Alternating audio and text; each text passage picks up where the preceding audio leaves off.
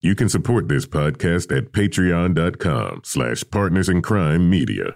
HBO Documentary Films presents Mommy, Dead, and Dearest, a true crime story in the age of social media where child abuse, mental illness, and forbidden love converge. This mystery tells the story of Dee Dee Blanchard and her wheelchair bound daughter, Gypsy Rose, a mother and daughter who were beloved members of their community and thought to be living a fairy tale life. But as it turns out, it was actually a living nightmare. Get a first hand look at this bizarre case and one of psychology's most controversial conditions Munchausen by proxy syndrome in Mommy, Dead, and Dearest, premiering Monday, May 15th at 10 p.m. on HBO.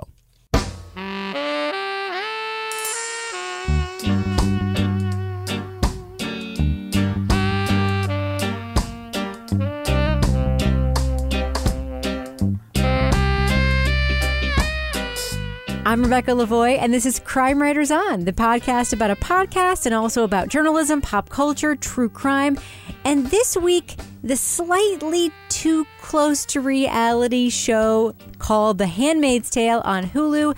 Plus, we'll talk about a bunch of other stuff, and we're going to do that with my true crime co author and real life husband, and my favorite host of These Are Their Stories, the Law and Order podcast, Kevin Flynn. Hello, Kevin. You did that great without a script, Rebecca. Hey, it's better than copying and pasting. I, you forgot. Everybody should know. Rebecca forgot to write a script, so she just said, "I'm going to wing it," It's and I true. said, "This is going to be a disaster." But you got through it okay. I did. I am the Bill O'Reilly of this podcast.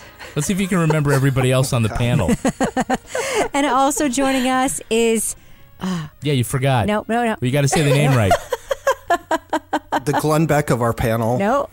And also joining us is true crime author, former defense investigator, licensed PI, certified cat lady, and all around awesome chick, Laura Bricker. Hello, Laura. Thank you. I like that I'm an awesome chick this week. I feel like I've like moved up in the world. You have. You definitely have. And also with us is our favorite super talented noir novelist, always happy naysayer, and co host of the Radio Free Dystopia podcast, Toby Ball. Hello, Toby. How's it going? I don't know. It's going pretty well. How you doing? How I doing? I'm doing okay. Well, I just want to fill our audience in. We've been getting a lot of tweets about programming notes. Um, so I don't know if we need like a, a sound effect for this. Do you want to just say like programming notes, Kevin? Programming notes. All right. So this week we're talking about Handmaid's Tale, the drama, the adaptation of the the Margaret Handmaid's Atwood. Tale or it's the Handmaid's Tale. Okay, like she's the only one. Yes. All right, got it. That's a Hulu show that we had to subscribe to Hulu to get, and that we're watching. It's obviously an adaptation of the Margaret Atwood novel and has a lot of resonance with what's going on in the world, according to some people. Next week, we're going to be talking about the HBO special Mommy, Dead, and Dearest. Mm-hmm. Unrelated to the ad you may or may not have heard at the beginning of this podcast. we actually planned this before. And then the following week, we are planning to discuss the Netflix series The Keepers. It's a limited edition series based on a really interesting crime in the Baltimore region. Correct, Kevin? Yeah, So that's the plan. It might change, but that's the plan for now. and that's programming notes.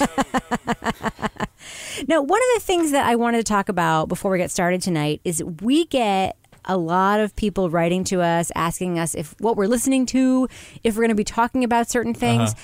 So I thought it would be a good opportunity to talk about whether or not any of us have any podcast recommendations, things that we may or may not end up talking about on this show or that we're just listening to or looking forward to listening to. So, what about you, Kevin? What have you been listening to lately? well, I have been listening to the end of season one of Crime Town. You've been talking about that a lot. Yeah, and I think okay, the, I'll give you the downside and then the upside. The downside is there are a lot of episodes of Crime Town. I mean, I think it. I think the last one was episode 18. Mm-hmm. You know, for what it it was, it was a very long podcast.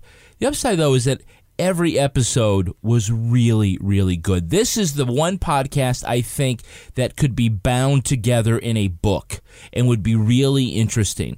You know, there were some of the episodes were a little, you know, a, a bit of a sidetrack when you're talking about the mob doctor, the woman who fell in love with a mobster, and she was uh, Raymond Patriarca's private uh, physician, the judge uh, who was caught up in the corruption investigation in Rhode Island. But then, you know, sort of the last three episodes focus on where we started with Mayor Buddy Cianci and how he was taken down in an FBI sting called Operation Plunder Dome. and really fascinating. And there's so, I mean, everything that you'd want in producing a podcast is there. They've got so much great archival tape. You don't hear sort of any contemporary tape until the last episode, and I think they were starting trying to tape an interview with Buddy Cianci 2015 when he was still alive. Mm-hmm. So they've been working on it for this long. I don't know how what they're going to do for season 2 or how they're going to match it, but I think this was an excellent podcast. And if you listen to the first 10 episodes or whatever and then they went on break and then you didn't pick it up again, That's what I'd- happened to me. Yeah. I say go back. But if you don't feel like you have the bandwidth to do the whole thing, just listen to the last three episodes, close the loop on that narrative. And I think that you'll find that, yeah, this was one of the top five podcasts of of the year, maybe the top two. Wow, that is a bold statement. Yep. Now, Kevin, if I were to say in post production, drop in a clip from one of those final three episodes, what would you suggest that I uh, drop in here right now for our listeners to listen to? One, one of the best things was hearing like all the investigative tape that they had when they they had the guy wear the wire and go in and, and set up this appointment regarding my situation over there. Frank was very cautious. He was talking to me and touching me to see if I had the wire. I was a little better for the school department. I don't know what happened, but they went right over me, and they went right up to... In the video, Frank brushes Tony off, saying there's nothing he can do to help. What you should do? I'm not used to this. They're the only people that can help you, the school board. Yeah. They make the decision. Bullshit. When it comes to the school department, you don't come to So Tony goes back to Uncle Joe, and he complains that Frank blew him off. All right, so the last three episodes of Crime Town, that's your pitch, or the whole thing. If someone has more time, that's your pitch. yeah. All right. So, uh, Laura, what have you been listening to, or are you looking forward to listening to that you want to like make a little plug for right now for the show? Well, I have you and Toby to thank for this. So, my husband and I chaperoned a field trip the other day, but we drove on our own. And I was like, hey, we should listen to this podcast. My dad wrote a porno. Oh God, so, we're the like, greatest podcast in the history of the world. It's so funny. So, we're driving along, and I'm like, is this really awful that we're listening to this podcast Nope. on the way to chaperone an elementary field trip? I'm like, are we going to hell right now? No, not on the um, way. While you're there, yes. So anyway, for those who don't know, um, the main narrator Jamie Morton, um, his father writes travel guides and also branched out into porno with, and he has he's two friends with him, James Cooper and Alice Levine. And it's just I'm like laughing along, like I feel like I'm just hanging out with these people, and I'm starting to feel like I'm actually part of the conversation because they're thinking things and saying things that I would say as well as they're dissecting this book basically line by line. So, should we read the um, the blurb? Oh my goodness, we haven't even got to the blurb. I know, Brilliant. seriously. Belinda Blumenthal. Can we stop there? That is the least sexy name I've ever heard in my life. Alliteration again. I think I'm sensing a theme. Belinda Blumenthal gets exciting, solicited sex regularly. So regularly, in fact, she makes big bonuses from it. Based in London, UK, Belinda works for Steele's Pots and Pans as their Whoa, worldwide whoa, sales whoa, whoa, director. whoa, whoa, rewind, whoa, whoa, whoa. rewind. What? Pots and pans. Pots and pans. It- again, it is the sexiest of industry. yes, it's a little graphic, but it's it was extremely graphic and the funniest You know. fucking thing you'll ever listen to. yes. So it was very entertaining, and um, it definitely helped with our our drive the other day. now, Toby, did Laura steal your thunder just now? Were you also going to talk about my dad wrote a porno? Because I feel like I heard a giant sigh on your end just then. I, I was, and now I'm desperately trying to open iTunes and see what I know. well, Toby, you've gotten farther along, so maybe you can give us some high plot points. Well, I- I'll just say one thing about my dad wrote a porno. First of all, full disclosure, it accidentally came on when my very mature teenage son was in the car, and I was just like, "Oh God, you already heard the dirty part. You may as well just keep listening." It is so funny that it actually kind of overcomes the extreme filth of the text that they're reading. I mean, this is not news to a lot of people who've already listened to this podcast. It's been popular for like what, like a year or whatever. But this is the perfect people doing the perfect thing. It's a great example of It's that. not. It's, it's not that the erotic stuff is filth. Oh, it's filth. It's that It's it is so filth. badly done. It's so bad. But it's also it's so awkward. Well, They, they keep saying that. Uh, Rocky Flintstone. Well, Rocky, yeah, Rocky Flintstone's. But they keep saying like during erotic moments, like he grabbed her cervix. and it's just. As at one point, the guy says, the guy whose father did it says something like, "After reading this, if it weren't for my existence, I wouldn't think my father had ever had sex before."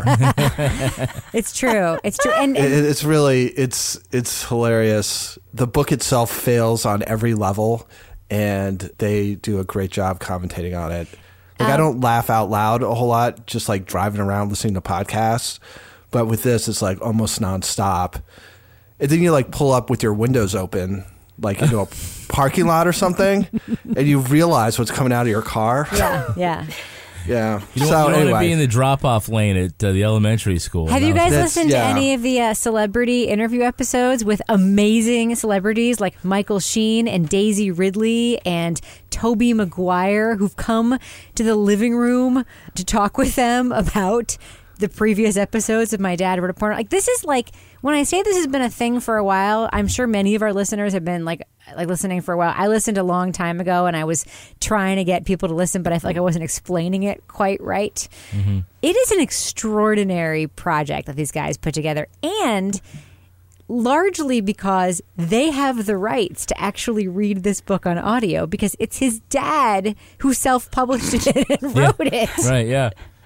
Like we could never do that with a book. Like no one else can ever do well, this we could a book. do our book, but that wouldn't be entertaining. We entertaining. could do our own. no, we actually can't because we don't have the audio Oh, rights to our shit, book. You're right. Yeah, yeah. Kevin, could Kevin write a porno? I mean, Oh, I I could. don't know. I'm A just bad saying. one. Toby could write a dystopian porno. It's kind of is like a, uh, Handmaid's Tale.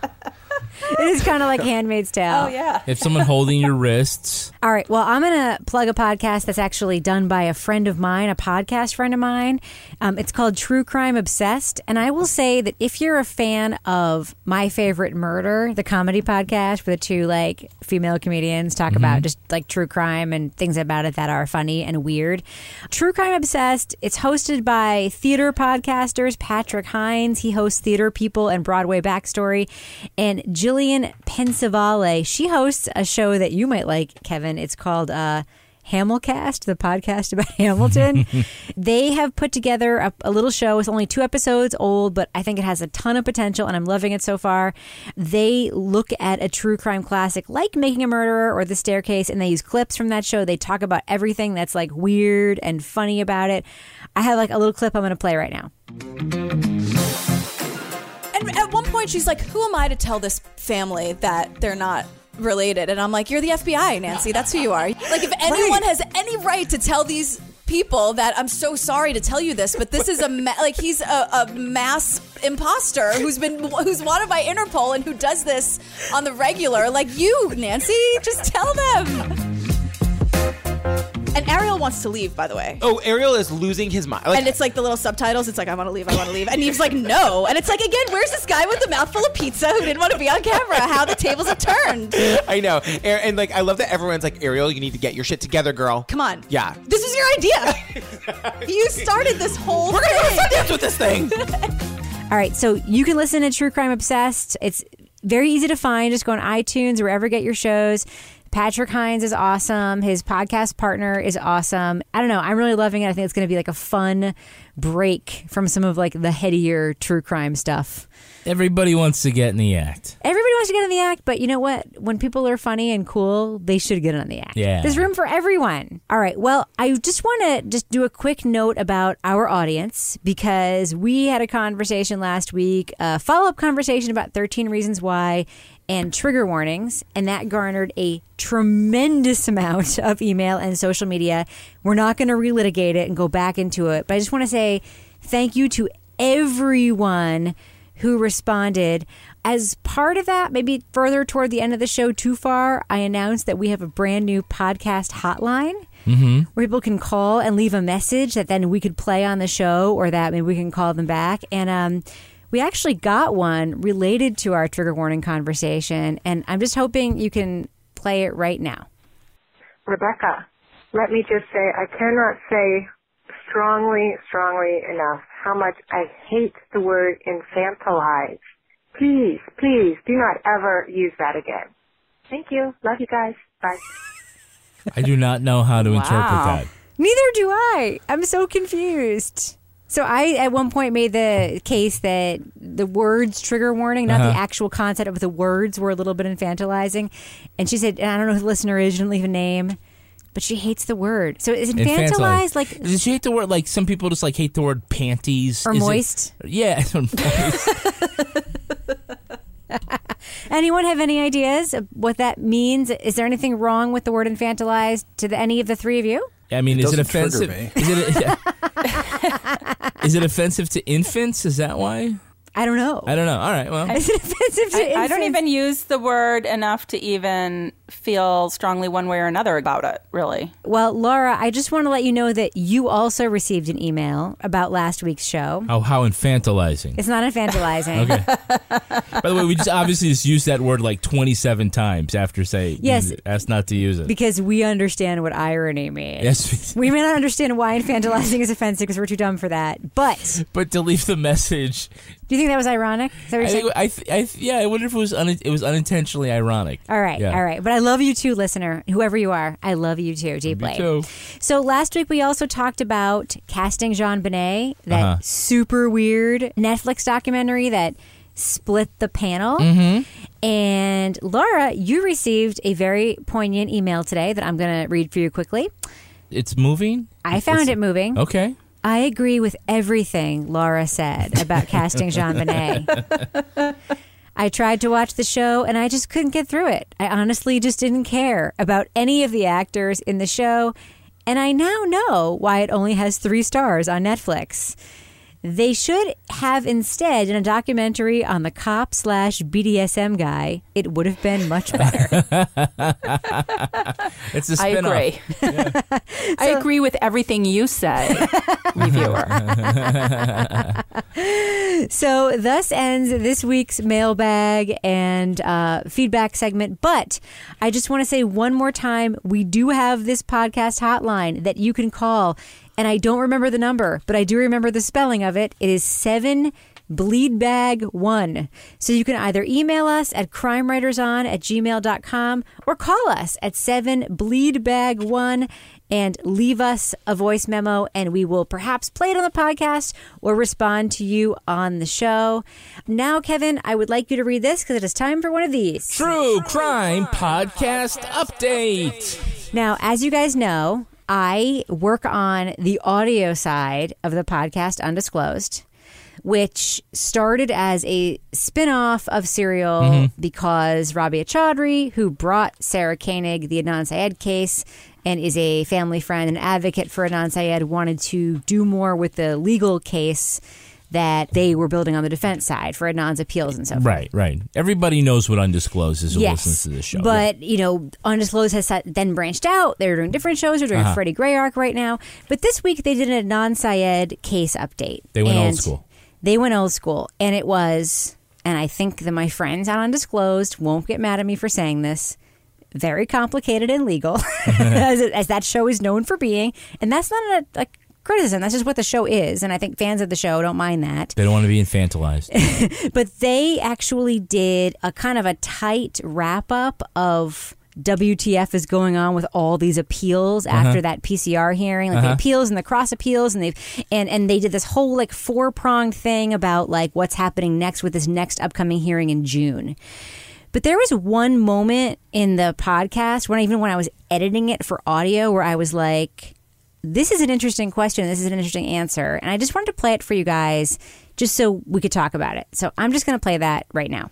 Well, you know, a couple of things to note about what you just said, Colin. Number one, the state is presenting these kind of you know evidentiary arguments against Adnan uh, based on the facts they presented at the trial, right? So when they say unimpeached evidence, well, a lot of it has been impeached much later, like in the last couple of years, but they're looking at this case like as a time capsule. So they're not looking at the fact that Jay has changed his statements again, that there's lividity evidence, that other things you know have disproven some of this stuff. But here's what I wonder. I mean, you say that the state will have trouble threading this needle, but won't it really depend on how much these judges know about the facts of the case? I mean, when I recited that list of evidence, if you don't know exactly what happened then and how inconsistent even in 1999 and 2000 this evidence was, or so-called evidence was, and how much has been done since, it can seem pretty convincing. And I don't think the Court of Special Appeals is going to know the facts of the case as well as, let's say, our listeners do or, do, or we do. Right, and that's why I think it'll be very important at these oral arguments for the defense to make clear to look. Judge Welch found there's a huge problem with the state's timeline. Jay said he got the come and get me call after 3:45 p.m. and there's no matching call, so that couldn't have taken place. But the state, of course, claims this happened at 2:36 p.m.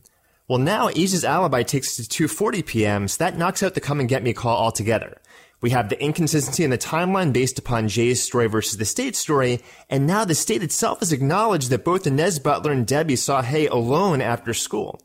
And really, at trial, the state hung its hat on Inez Butler, and Inez says, I saw Hae run up to the concession stand between 2.15 and 2.20 p.m. She was in such a hurry to leave, she didn't even have time to pay for what she bought.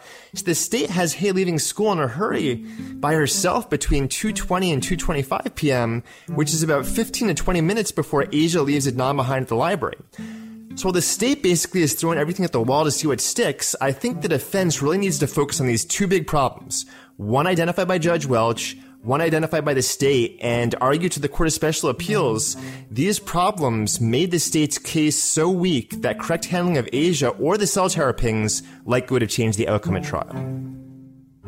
Okay, there's a lot there to unpack, and we don't need to talk about like all of the fine points that legal Siri just like totally threw out as advice to the Oh, defense God. team, um, because frankly, if you're not following this like detail by detail, Mhm. it's very difficult to keep up. But clearly, legal Siri, who by the way, I would argue in the undisclosed team has the least skin in the game in terms of outcome Yeah. when he just sort of throws out here's what the defense should do here's what the prosecution should do here's whatever like my ears perk up and i just like kind of pay attention but what struck me about that whole conversation is this laura which is the basic frustration in the appeals and the defense process about facts and fairness now here's this case that has gotten like a tremendous amount of publicity and Judge Welch, who was the judge in the PCR hearing who made this ruling that overturned the verdict, arguably actually looked at some of like the new facts that have been discovered. But if you take everything that fans know and that people who've been paying attention know, like has said, off the table, if you even take like undisclosed off the table and serial off the table, isn't this a perpetual issue for defendants during appeals that people actually deciding their fate haven't really boned up on any of these details?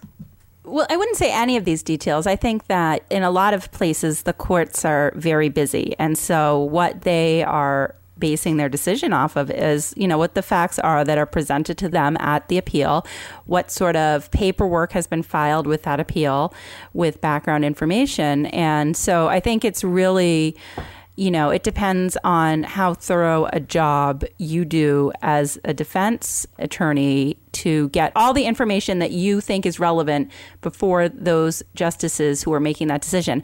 And as I was listening to this, you know, it, it reminds me of kind of just in like the real world is like, if you're going to a doctor or a specialist and say you have somebody, you know, like I took care of my grandmother and she had a long medical history, eh, you know, I know every in and out bit of that medical history that other person maybe is hearing like the last three things I said. And so it's like much more complex. So I think it's just how you're presenting the information to make sure that you're getting the complete story out there.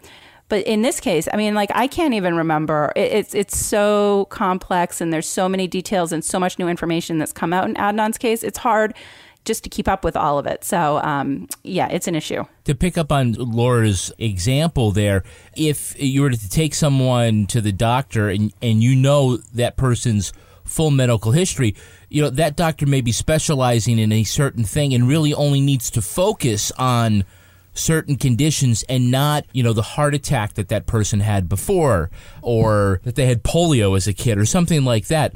I think the original question about is it unfair that these judges aren't really up to date on everything and they haven't boned up on everything. I don't think so because they're not here to relitigate the case. Right. They're just looking at potential errors made by either the judge, They're looking at Welch's ruling on the overturning at this point. yeah, Yeah. or taking another complaint uh, at prosecutorial misconduct or ineffective assistance of counsel by the defense. Right. In a way, it only tangentially has to do with telephone calls and eyewitness statements At because this point, it has it almost plays- nothing to do with that. It, it only that only I think only really comes into it because they're trying to make a claim about the timeline the state used. So A can't equal B and C can't equal D. They're not really litigating those things, but they're showing look.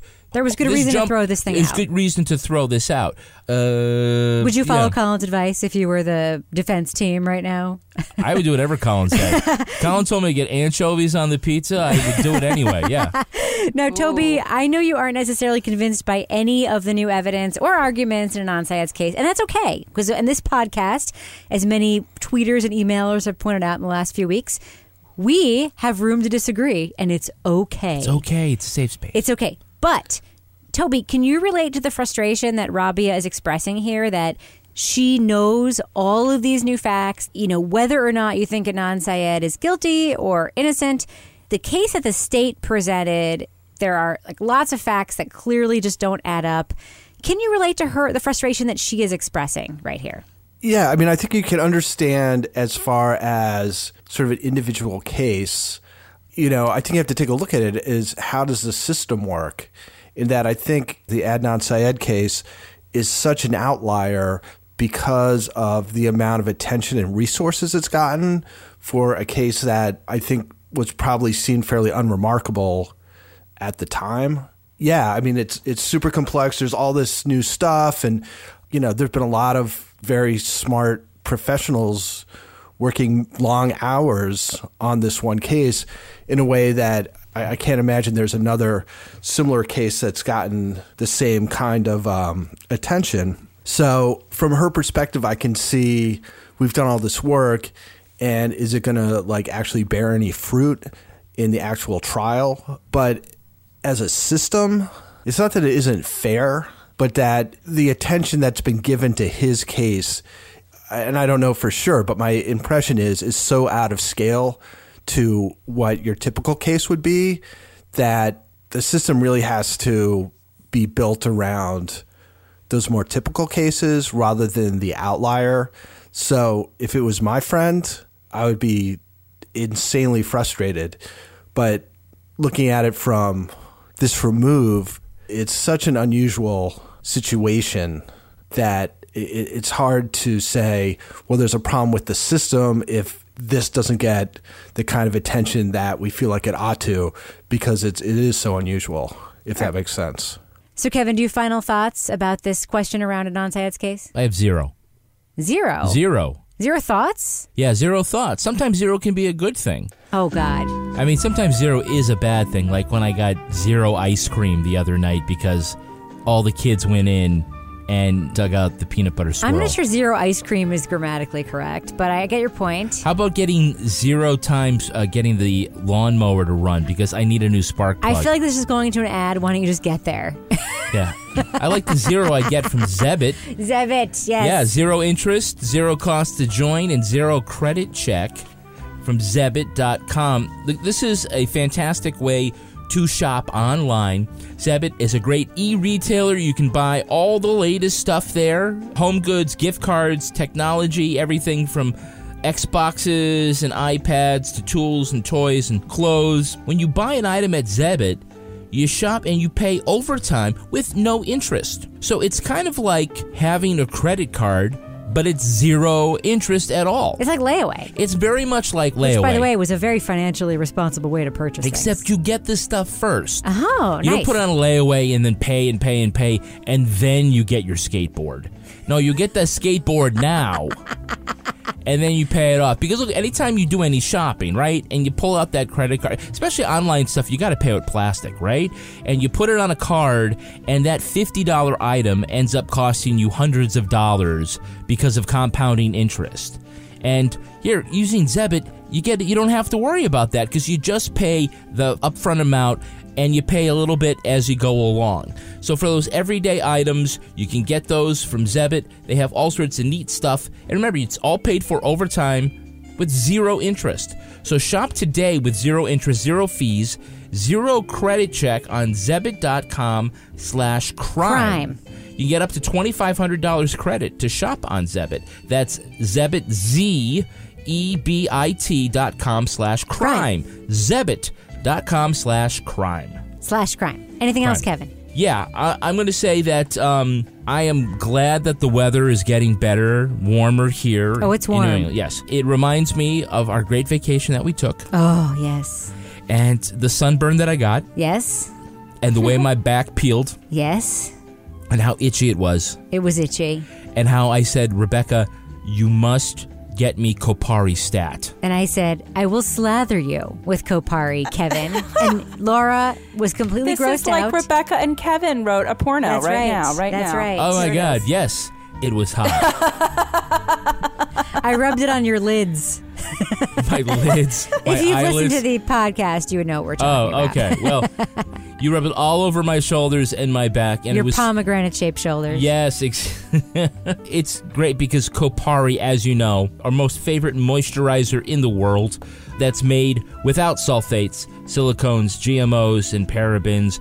100% organic coconut oil. hmm I use the sheer oil on my face. I use the butter all over my body. I smell like an almond joy all the time. It has changed my moisturized life. I like the balm, the one that's a little bit thicker that comes in the tube that I've been using on my feet Mhm. because they are, I have some very dry, yucky patches on my feet, and I want to be ready now that we actually, I don't want to jinx it, seem to be entering warm weather here in New Hampshire. It's sandal season, and my feet need to look a little bit better.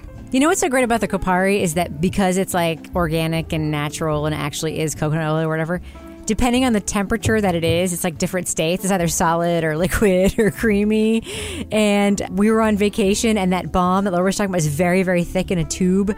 We turned off the air conditioning in our like vacation apartment and we came back and I went open the tube and it all just like it was like liquid gold coming out of the Wow. tube. Like this is a product that actually changes with the temperature. Well, no, that's great because it's actually it- great. It melts at 78 Yeah, degrees you can Fahrenheit, hold it in which your is hand. which is lower than your your body temperature. So instead of putting a big blab of something that was made from a dinosaur, you know, with petroleum in it, Oh, and I see. slathering it on your body, it Yeah. stays there.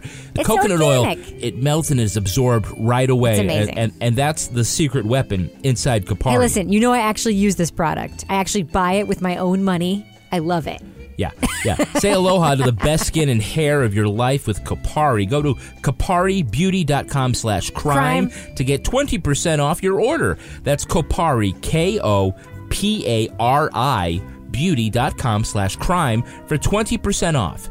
koparibeauty.com slash crime. Crime. Crime. So now it's time to move on to the criticism and commentary portion of the podcast. Uh, this week we're going to be talking about the Hulu, which, by the way, is a streaming service that Kevin and I did not have until we had to get it for this podcast. So We get 30 days free. We're cool. Yeah, but I kind of want to keep it now.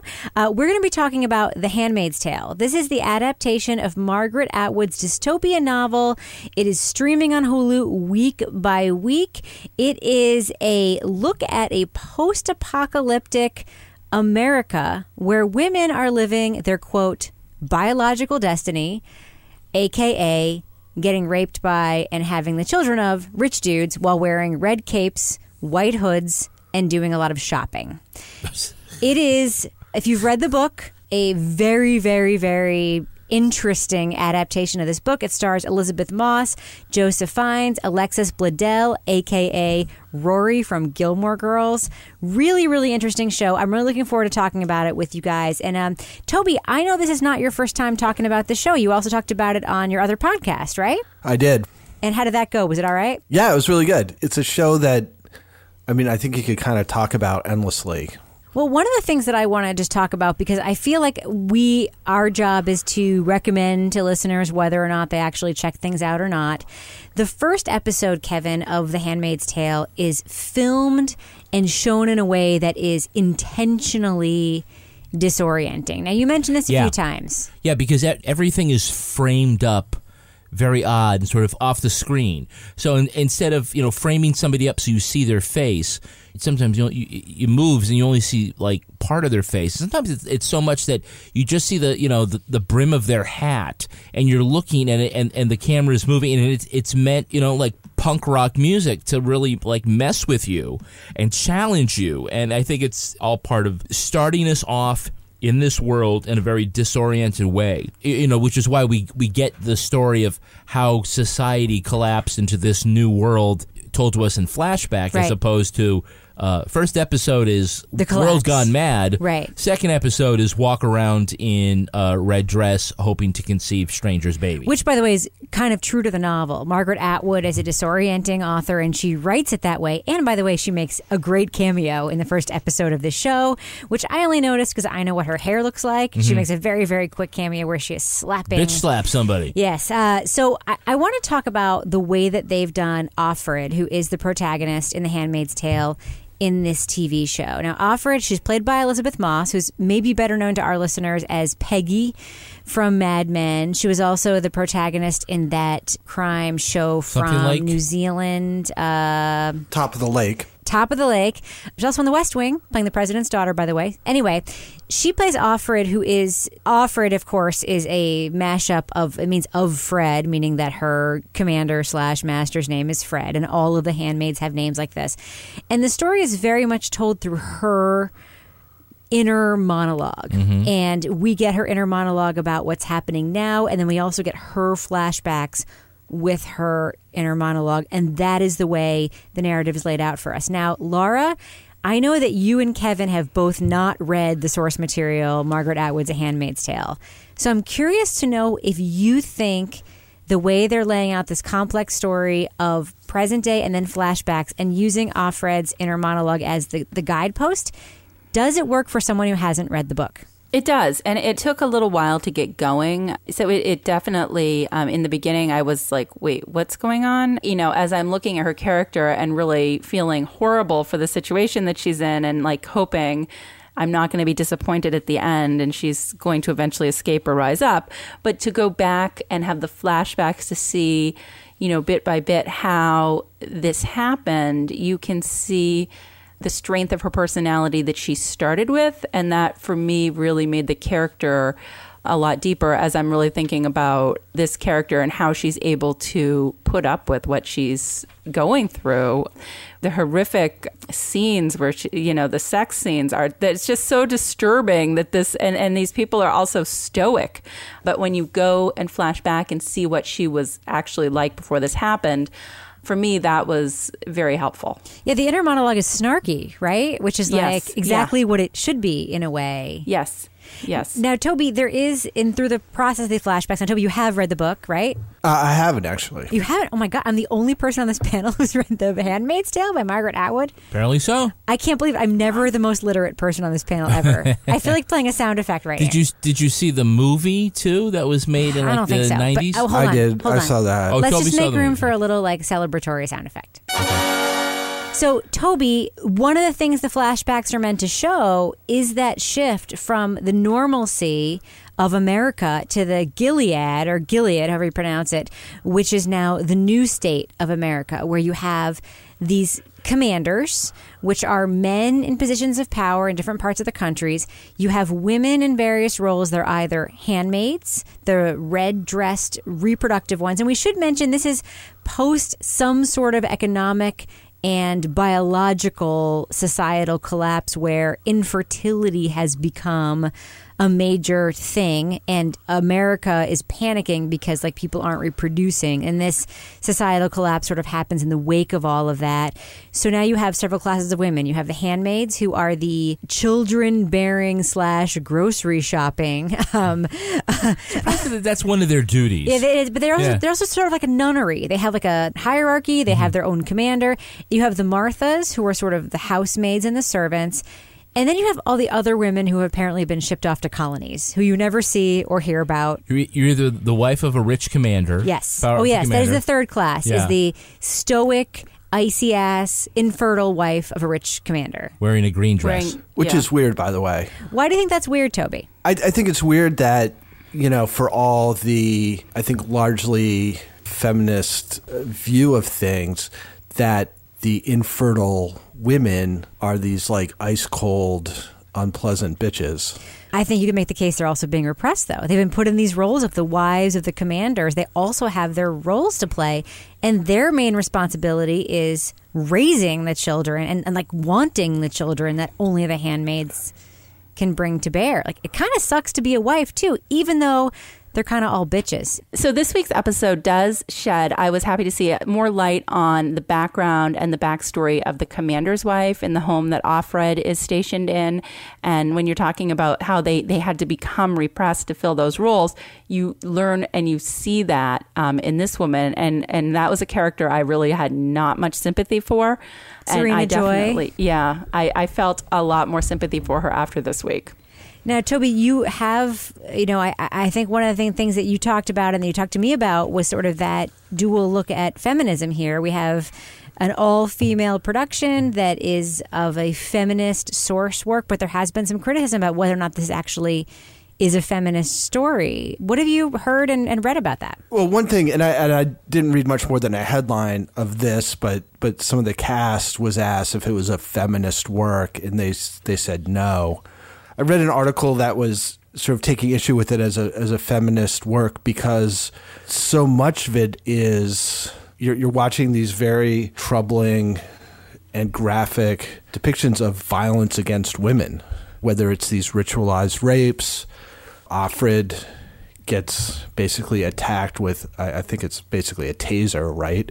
Mhm. There's a woman who gets a clitorectomy. I mean, there's all these You don't see those on camera in case that should scare you away. Right, right. It's not. It's not. I mean, this is not a terrifically. It's not graphic in the it's way not. that It's we're it's, it's very. It's it's not graphic, but you see the results of it. It's tasteful violence. yeah. her her point was, how can it be feminist when you're basically watching this nonstop kind of misery and violence against women? I think the response to that is anti-war movies are showing the horrors of war. Right.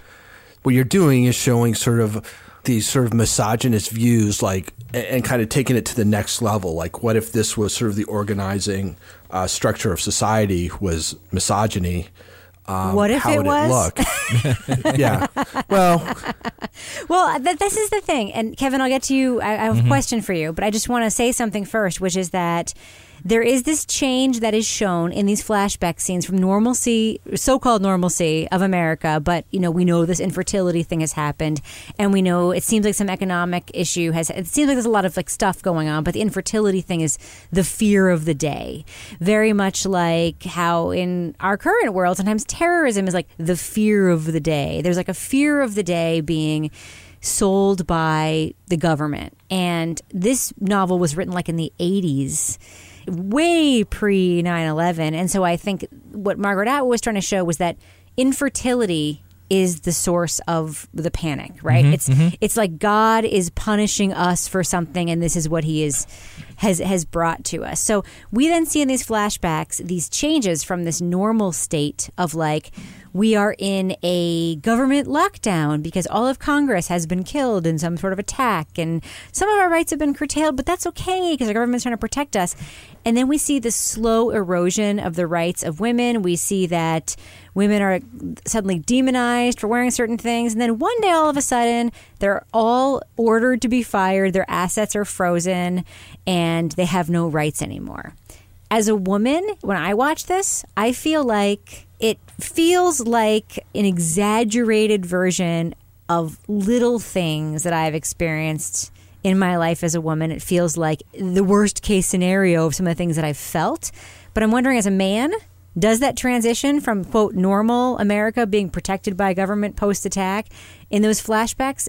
Does it ring true? Does it look in any way realistic to you or convincing? Is, it- is it done well in the show? Some things and, and some are just you know, you know, you have to just suspend disbelief in order to go along. Like what? The idea that all of a sudden there is this massive army of men in black uniforms. It was a coup. that just took over everything everywhere. It was a coup, yes. It was a coup. Okay, well, that's not terribly Obvious. obvious, but just logistically, it just seemed like you know, the boss got a call and said, "I have to let all the women go," and it's like he's in this little office, as if you know, like everybody got the same phone call at the same time. Call the bus company and call the, y- y- you know, I mean, some of this the stuff is a little, you know, again, Logistically, you have to suspend yeah, I mean, just yeah, yeah. Logistically, there's, there's a lot of planning would have to go into subjugating women on this level.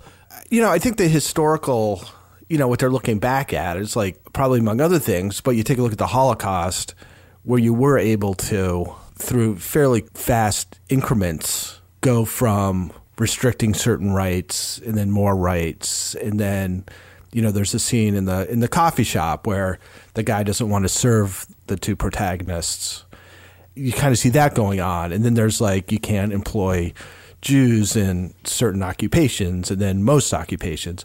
So it seems and like that it, happened very quickly in real life. yeah, you know, you know, it was over the course of a few years. You know, I, I think what they try and do because again, the point of the the series is not this kind of transition from like something that looks like today to this dystopia. You don't think that's the point of the series, Toby? I think the the point of the series is after the dystopia has come, Huh. right? They, they try and show that transition through these like carefully crafted flashbacks to give you a sense of it went from this to this to this without spending a ton of time on it. And I think I think they do it pretty effectively, but they do leave a lot of blanks that you have to fill in yourself, kind of, I guess. Yeah, so Toby's comments pointing out that this happened in Germany in the 30s makes me feel like as stupid as I ever have been. that, that, yeah. That was not my intention. Yeah, no, actually, you're right. This actually c- has happened and could happen. But also, you know, I, what I think Toby's saying is that the story is about the dystopian world. The coup and the economic downfall and the that's all the MacGuffin. It's just No. get it just getting everything going so it could set up this world in which the handmaidens live and it's their story because it's the handmaid's tale. See, I actually it's not it's I not the soldier's tale. Listen, I actually disagree. I think The Handmaid's Tale, and there are all these nuggets. And, and by the way, the book is sort of paced exactly the way. And Mm-hmm. I will say, I'll tip my hand. This is one of the best adaptations of a book I have ever seen on screen. Mm-hmm.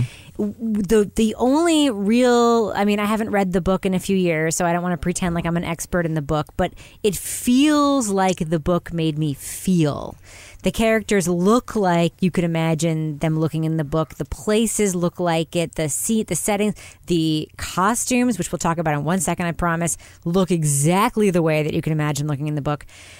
But the book does very little pre collapse stuff. They do exactly what the show's doing. We know that Offred was a real person with a husband and a kid. We know she had a job, and then we know suddenly all of her rights were stripped away and she was plopped into this world. To me, the whole point of this whole thing is what happened. Look at where we are. And it's mm-hmm. all it's all designed to make you ask the question like what the fuck happened and even when when you're watching the little details of how they're shopping in the grocery store and how they're like there are oranges today. What the fuck happened that suddenly like oranges are not something that are that's available all the time? Like what the fuck happened that now we're like hanging people on what happened? Laura you, you seem like you might be Yeah. on my page here No, I'm on your page. Like I'm at the point I'm like watching the show and I'm like I I think I need to have an exit bag in my house. I need to have some cash. I need some clothes, passports. I'm like And a map like to Canada. I'm watching. Yeah, I'm like watching this going, "Oh my god, this is like a warning. You never know when this could happen and it could happen right now." So, you know, I got to be ready. Um, but it, it, I think that is part of it. It's, it's the mystery of not information dumping all of the background of what happened to make you sit there, like you said, and wonder what led to this and how did it get to this point without anybody stopping it or anybody trying to stop it or maybe they did try to stop it and why weren't they able to So it's it's definitely very thought provoking, but it also in me because I'm a little bit of a drama queen. I'm like starting to get a little panicked myself in my own house. I, I, I do feel like we're given like one tiny clue about why no one stopped it, and this is just one tiny scene, and it's not much of a spoiler where we see Offred and her husband and her best friend, who's played by that wonderful actress from Orange Is the New Black, whose name I don't remember off the top of my head, where the rights are starting to be stripped from women in a flashback, mm-hmm. and the husband says in a very offhanded and loving comment, like, "Don't worry, I'll take care of you," and the two women are like. WTF? Like that is not a cool thing to say. Like, like taking like, that's not the answer to this problem. Mhm. Is you taking care of me? The answer to the problem is like I shouldn't need to be taken care of. And then of course we see the protest and everything happens Mhm. after that. But I want to like just can we just step back for a second and talk about Sure. the aesthetics of the show? Sure. Because they are striking and they're true to the novel. But as three people who haven't read the novel, Toby, what do you think of the symbolism of the handmaids' outfits, red with white bonnets, uh, the master's wives' outfits, all green? How does the costuming and just the look of the show strike you? Does, does it feel real or does it just feel weird considering that you don't know the source material? So one one of the things I think is really good as far as sort of like visual artistic choice is that they have this weird juxtaposition of these people in these sort of color coded sort of symbolic outfits but they, they put them in situations that aren't that unusual from what you'd run across today. So they show this food store, which is a little weird because they have certain things and don't have other things.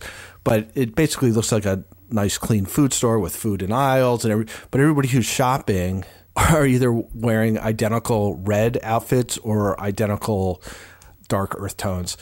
The way they put this completely strange way of dressing, but in these like fairly normal scenes is is very jarring and I think very effective. I think the one thing that really jumped out to me was the costumes of the handmaids themselves. Um, as I was looking at them, the, the two piece head bonnets that they wear, it started to look to me like lampshades on their heads.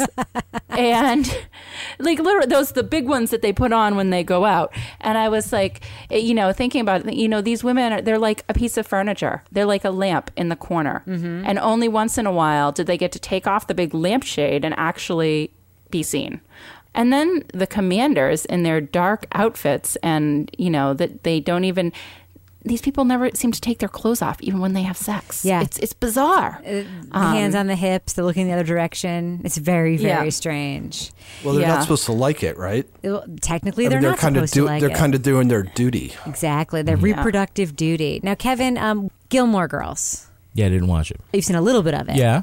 Rory Gilmore, aka Alexis Bledel, plays maybe the edgiest character in this show. She plays a lesbian re- who is reproductive and ergo turned handmaid and who commits acts of handmaid's tale treason and gilead which by the way are just like the most like feminist Gender betrayal. What was it? gender betrayed. I have this whole thing, but she's the one who also acts out and gets into Uh-huh. trouble. So she is a stark character. She does not look anything like Rory Gilmore in this show.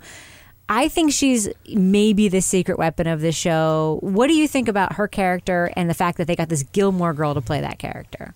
Well, I, overall, I do like the cast. I think she's good, and I'd like to see more of her. I think that you said that in the book, that character, we don't see as much of her No, in the in- book as we are Yeah. in, in the, the TV series. in the right book now. Yeah. basically like she does a bad thing and is taken away and the the main character offred who's who the whole book is told through her lens Mhm. she's told that she committed suicide and she's just gone but she doesn't really know she Right. just disappears Right. this is where it differs from the book is that Ofglen, who now has a new name because she's no longer with Glenn, her story is now continuing in the series. Yeah. It was a great pick. She's she's doing a great job at it, and I kind of when she's not on the screen, I miss seeing her. I wanted I want to see more of her antics, her Yeah. rebellion, and I hope I see that in future episodes. But they have you know f- for. Uh, all of the oppression and subjugation of the handmaids, the handmaids have such value that they should have more discrete power. I mean, they do have the power of you committed a capital crime, but you're fertile.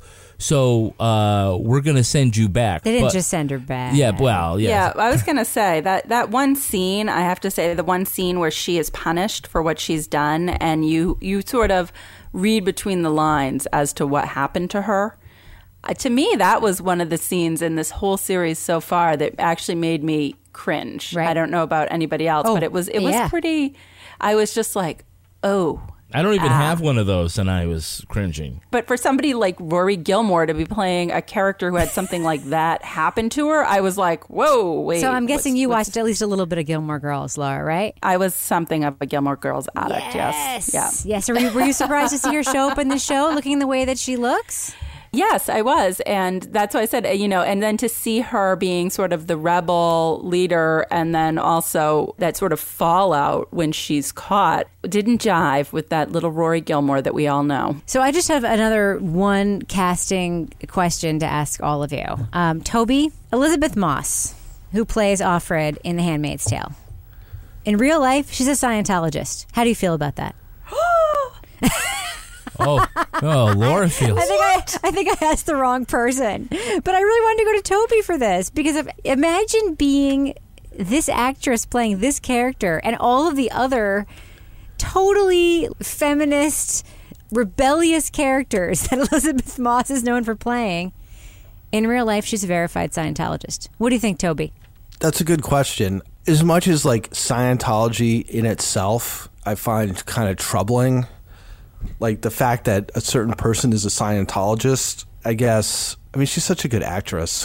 is what it basically comes down You to. forgive her? and uh, and I don't, you know, it, it seems like it would be weird to be like, well, Elisabeth Moss is interested in doing this, but she's a Scientologist, so it seems a little weird, so we won't let her. I mean, Scientology's weird, so anytime you're like, well, that guy's a Scientologist or this person's a Scientologist, it's like, hmm, that does strike me as odd, but she's so good. I know, I know. You know, there, there's nobody you'd rather. Well, I say you. There's nobody I would rather have playing this. She's so good in this it. role. And it, it's, it's, it's not that I think they wouldn't want her. It's that I think, like, as a Scientologist, you would imagine that there would be just like, from what we have heard, I mean, allegedly about Scientology, you would imagine you'd feel like a little bit of irony playing the role of somebody who's subjugated in a system from which Oh, they can't that's what you escape. mean. Oh, yeah, and- okay. And, and is she having like an inner conflict in her own mind playing a role like this? And do her Scientology teachers mind that she's playing this role? Laura, were you thinking That's, that too? that's, when I that's just what I'm revealed it? thinking. I'm thinking, how is she allowed to play a role like this? How is she allowed to play a role with all this? Uh, yeah, it's it's definitely kind of it, it's ironic to put it mildly. All right. Well, I think it's time we've tried to deliver a little bit of an analysis and a little bit of a review. And just to give our sort of wrap up, uh, do you think that our listeners should watch The Handmaid's Tale? And if they're not Hulu subscribers, like we weren't beforehand, should they perhaps sign up for the 30 day free trial and or subscribe to watch The Handmaid's Tale? Do you give it a thumbs up, thumbs down, or what? Uh, Toby, I'm going to start with you. I, I think it's really good. Like I can't remember watching something like this that I thought was as good as this is. Like I try and think about things that I think don't work in it, and I just is is hard. You know, I, I think everything, all the choices they make, I think are strong. The actors are strong. I think it's really top notch. I think. What about you, Laura? Thumbs up or thumbs down to The Handmaid's Tale? And should our listeners subscribe to Hulu just to watch it if they're not already subscribers?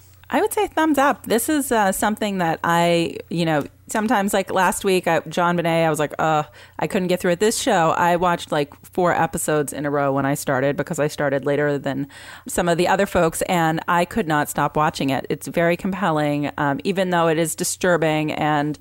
I fear I'm going to be disappointed in the end if these women don't rise up and, and succeed in getting some of their freedoms back. But at the same time, it's so good I can't stop watching.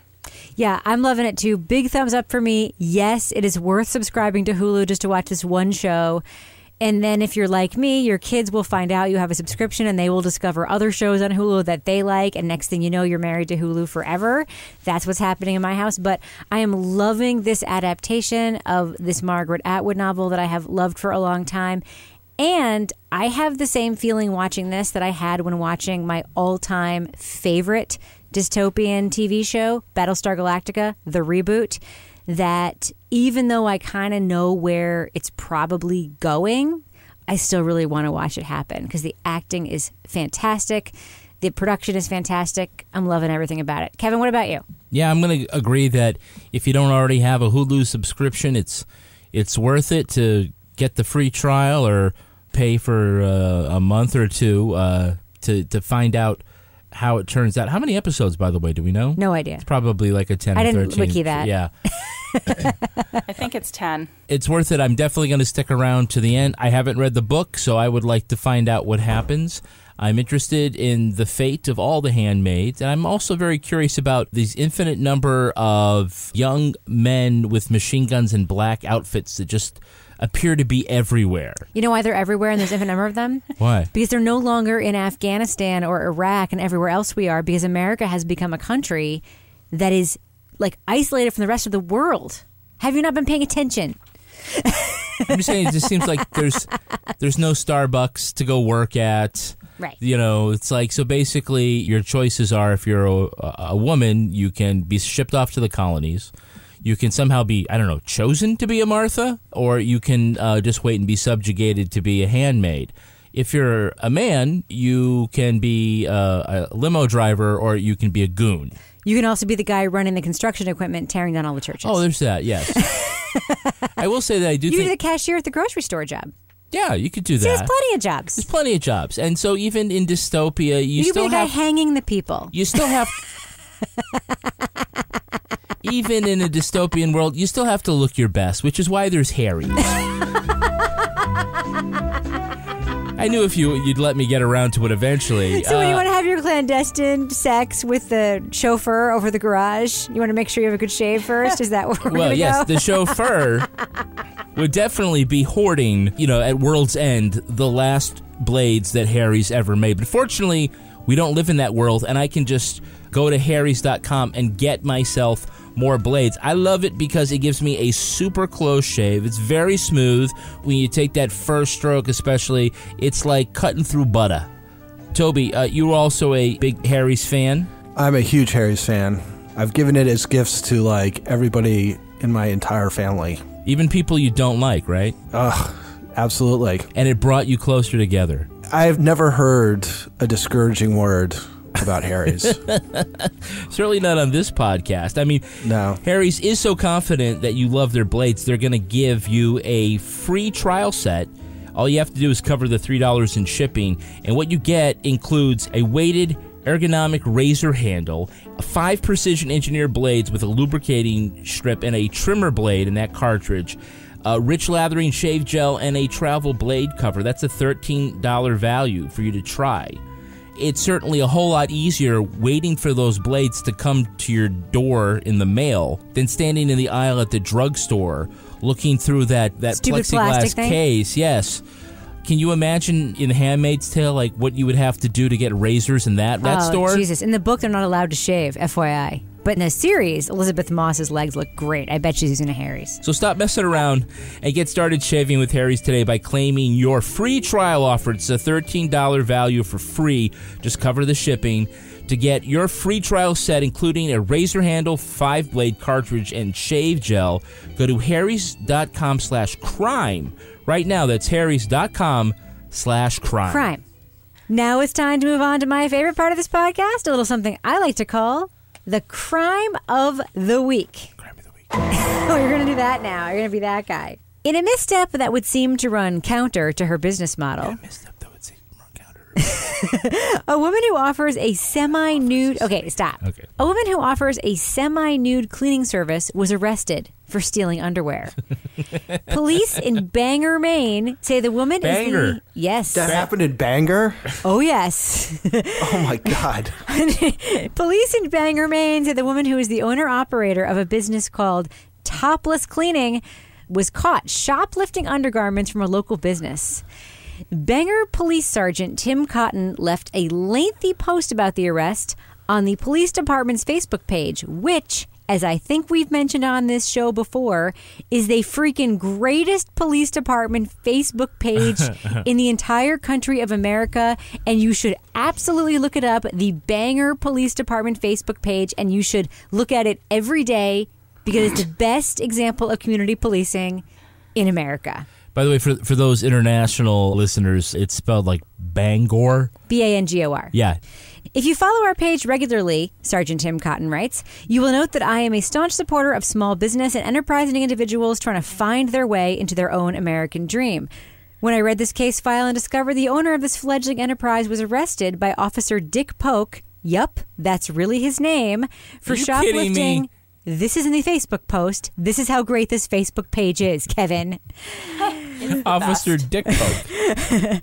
was arrested by Officer Dick Polk. Yup, that's really his name for shoplifting several naughty underthings from a local purveyor of same. I was disappointed.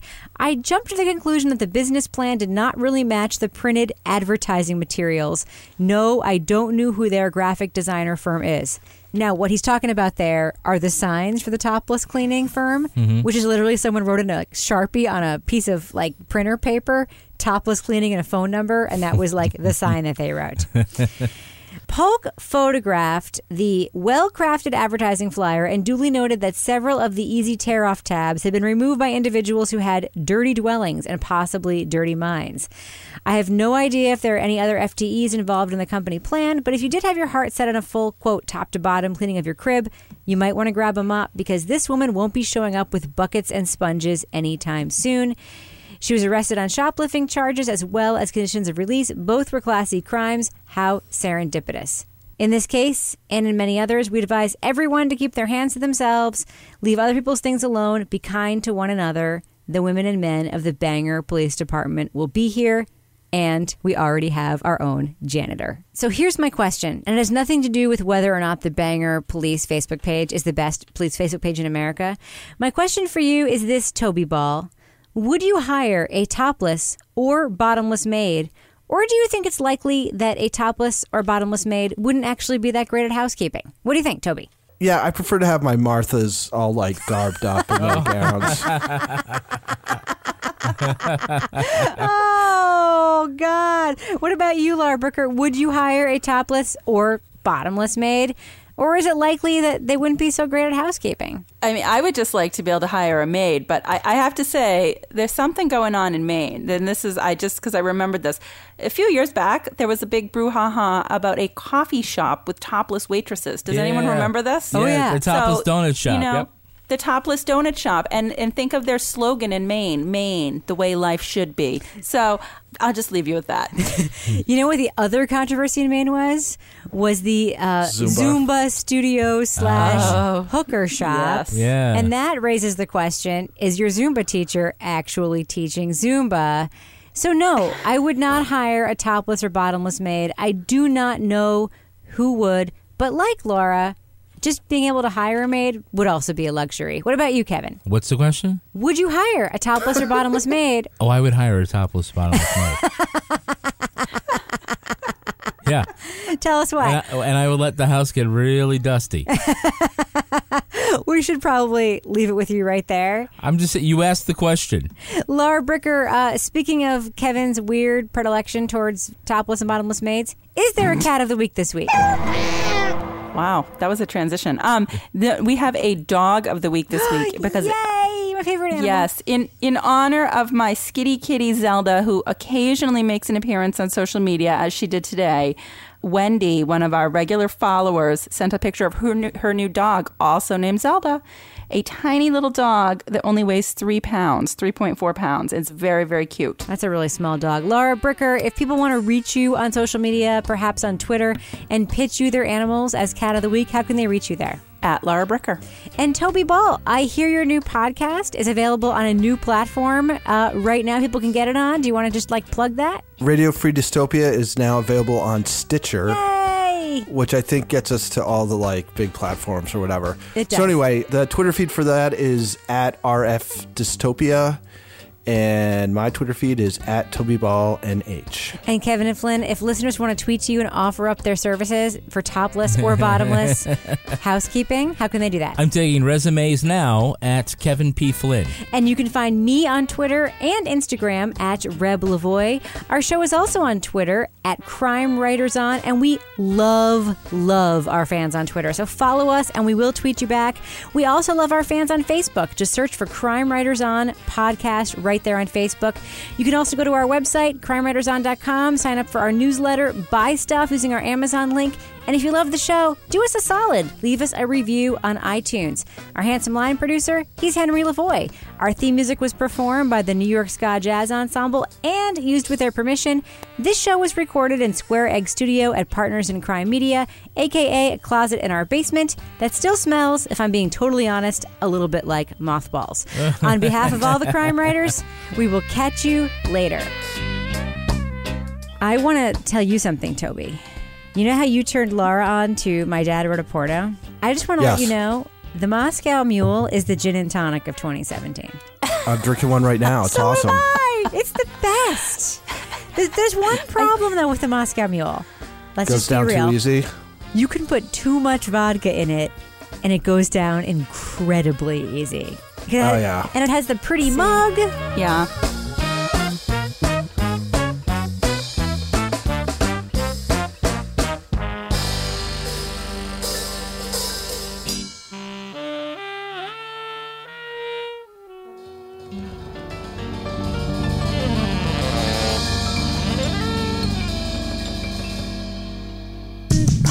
In Crime Media. I am a huge fan of Kopari Beauty. Thank you so much for sponsoring this podcast, Kopari. Their line of beauty products packs in everything you would want in a moisturizer without any of the bad stuff. It's out with sulfates, silicones, GMOs, and parabens, and in with 100% organic coconut oil. If you want to try the best skin and hair products you will use in your life, go to koparibeauty.com slash crime to get 20% off your entire order. That's Kopari, K-O-P-A-R-I, beauty.com slash crime for 20% off. koparibeauty.com slash crime.